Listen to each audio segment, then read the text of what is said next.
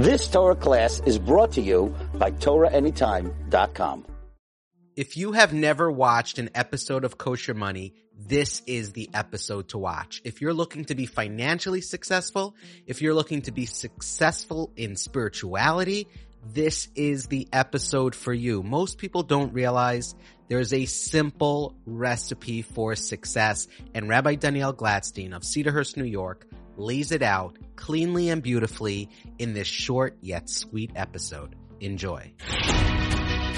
Being a Jew, awesome. Managing personal finances, not so awesome. Welcome to Kosher Money. We're approaching the Rosh Hashanah, the high holy holidays, and what better time to talk about money, right? Sounds almost like a contradiction, right? We're heading towards a spiritual awakening, a time where we're supposed to repent and do tshuva, and yet our entire conversation will primarily be about money. Rabbi Gladstein, it's good to have you. I've listened to quite a few of your classes online on Torah Anytime, and one of them stood out to me. I was actually in attendance in Toronto when you spoke about business and the importance of being honest in business. Let's take it from the top. What does that mean? Honesty, business. Why, why is that so important to being a good Jew, a good person? What is it about honesty? Okay, so you raised a very important question because, as you mentioned, here we are. We're, we're preparing ourselves for the high holy days, for Yom Naram. And at first glance, it seems money is uh, sort of a second fiddle to all the spiritual endeavors that we're working on improving and upgrading. But personally, I don't think there's a more important topic in preparation for the high holy days for Yom Naram than kosher money. Because here's a very important principle that probably in our generation, this idea is overlooked more than anything else. You know, one of the most important classic texts, Svarim, that we should really be studying more. Well, you mentioned earlier, Masilas Yasharim, written by the Ramchal, Rabbi Moshe Chaim Lutzato. This is the handbook of Jewish behavior and thought. He writes a very important line, and we can never really forget this. He says, Chasidos ha'amiti, true righteousness, hu rachaik mitzir sechleinu, is far from our imagination. Now, that's very important to focus on these words, meaning everyone has their image of what's a tzaddik, you know, what's a righteous person. And in our minds, you know, who's a righteous person? Somebody who maybe he fasts a lot, or he stays away from any pleasure, or he's in his corner praying, or he's studying, or even he's giving a lot of charity. You know, you have, Baruch Hashem, in our generation, you have working people. They're makbid about minyan. They have like streaks, you know. They've gone years without missing a minyan. They'll pay people to come to the airport so that they don't miss the minyan, and on the plane. And it's all beautiful. It's all wonderful. But upon further analysis, you know, what really is the hallmark of a righteous person? What makes a righteous person? It's so popularized in our mind, you know. Every, it's a big tzaddik. Everyone's a tzaddik today. But, but what is it? What makes a tzaddik? So in all the writing of the Rambam, in the in Maimonides, in the Yad HaChazaka, there's only one person he refers to as a tzaddik. You know, who would you think it would be? You know, Moshe, who taught Torah to the Jewish people. Amazingly, the Rambam says, and, and this is also interesting because the Rambam goes through the financial portfolio of, of the patriarchs, the Avos Hakadoshim. So he says, you know, Avraham, the Pesach says, was very wealthy. Avraham kaved ma'od, he, he was quite wealthy. Yitzchak was very wealthy. Yaakov, the Rambam says, Yaakov hatzadik, Yaakov the righteous one, was ma'od ma'od, very, very wealthy. So now let's pause for a moment because, you know, there are people out there, they want to make more money. So, you know, Avraham was here on the, you know, he's maybe ranked fifty on uh, Forbes uh, list. And and uh, Yitzchak was also, you know, not yet in the top ten. And Yaakov Avinu, he's, you know, top three. He's very, very wealthy. What did he do? And the Rambam says, because Yaakov said to the conniving thief, Lavan, who was his father-in-law, he said, I worked for you with all my energy. I worked in the cold. I worked in the heat.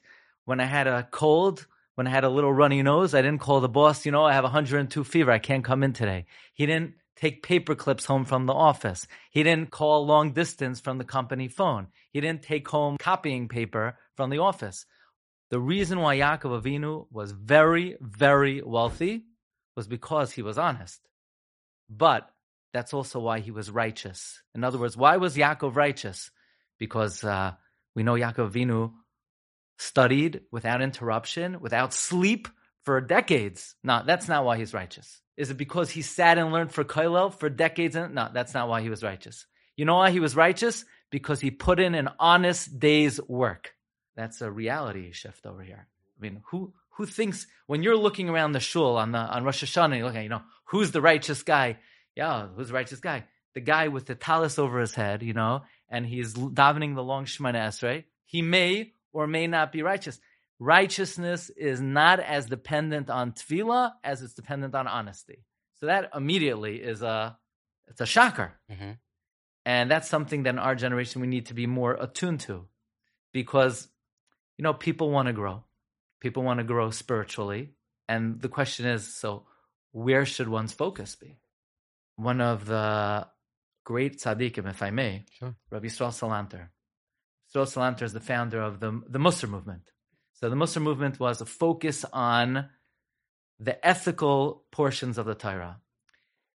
It's not a realm that's so popular today. And look, I enjoy personally studying all kinds of different Svarim, even Svarim about Jewish thought, Machshava. In a certain sense, it's easy to think about what's going on in the heavens, what's going on in the upper worlds. What's harder to think about is what's going on in my bank account, what's going on in my wallet, what's going on in my heart. So Rabbi Yisrael focused on the ethical portions of the Torah. And he, you know, this time of the year, kids are going back to school, you know, and uh, many kids are starting learning Gemara, Talmud Bavli, the Talmud for the first time. You know, isn't it surprising, Ellie, you remember when, when we were in yeshiva, so the first subject, you come into class, you're, you know, wet behind the ears, and you're opening up this big volume, this big tome, Talmud Bavli, mm-hmm. and you would have expected we should start with the beginning. No, that's not how we do it. We start Bava Metzia, the laws of ownership, property. You know, Rabbi Yisrael Salanter found out about a group of supposed tzaddikim, supposed righteous people. They wanted to go through Shas, and they wanted to go in order. So you start with Brachos, you know, the tractate about the blessings, and then about Shabbos, about the, the observance of the seventh day, and Erevin. Okay, very complex aspects of the of Talmud Bavli. And Rabbi Yisrael says it's dead wrong. You can't learn that way. I said, well, why can't you learn that way? He said, okay, blessings on food are very important. Brachos are very important, but they're drabanan, they're rabbinic. Even Shabbos, Ruba deruba, the vast majority of the laws of the Sabbath are, are rabbinic. Even Erevin, most of it is, is drabanan. So what should we start with? Start with Bava Metzia, laws of partnership, laws of monetary law, law of possession. They're all biblical. Who owns the buck is not rabbinic. It's biblical. That's more important. More important than davening with the Minyan. I'm a big proponent of davening with the Minyan. We have to do whatever we can to daven with the Minyan. It's very important.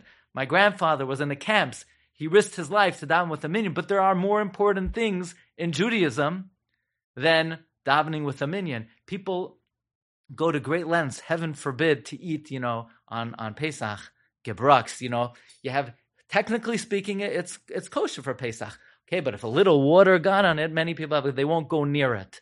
A person should have more fear from keeping a quarter that doesn't belong to them than eating gebraks on Pesach. I mean, that's just the reality. People should be more careful to pay a worker on time than they are to make sure that they have a Minyan in the airport. And it's a good thing to ha- to make sure you always have a Minyan. But it's more important to be careful that the money that you have belongs to you and you don't have a dollar in your account that doesn't belong to you. One of the questions they ask you after someone passes away is not, did you eat gebraks on Pesach, right? Yeah. It's a, it's... One, One of, of the, the top s- three questions, yeah, right? Yeah. Nasasav nasata be'amuna. It's the it's the first question. You know, are you honest in business? sometimes we get so used to cultural, we'll call it cultural Yiddishkeit, cultural Judaism. More important is fundamental Judaism. And this is the foundation. Foundation is honesty. Honesty is the foundation of all Judaism. A quick break from this week's episode to tell you that living expenses in Israel have skyrocketed.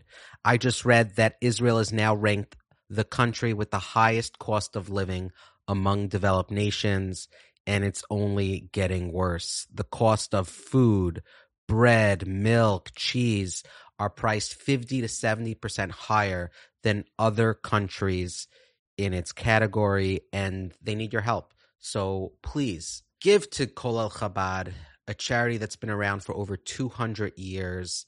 Tzedakah charity, we know, is one of the biggest mitzvahs in the world. And we're going to put a link to the show notes, even if it's ten bucks, even if it's one hundred dollars, if you can give two thousand dollars. You can also give a recurring donation, so a small amount of money, a large amount of money that can be given automatically over the course of the year. It can do monthly. Really cool option. Give to Kol Chabad now more than ever, especially during these high holy holidays. Give from the bottom of your hearts. Open your wallets, open your hearts, and give kolelchabad.org slash kosher money so they know that we've sent you. Please, every dollar, every shekel, whatever currency you're in, it all counts. And now back to this week's episode. You've just experienced another Torah class brought to you by Torah Anytime dot com.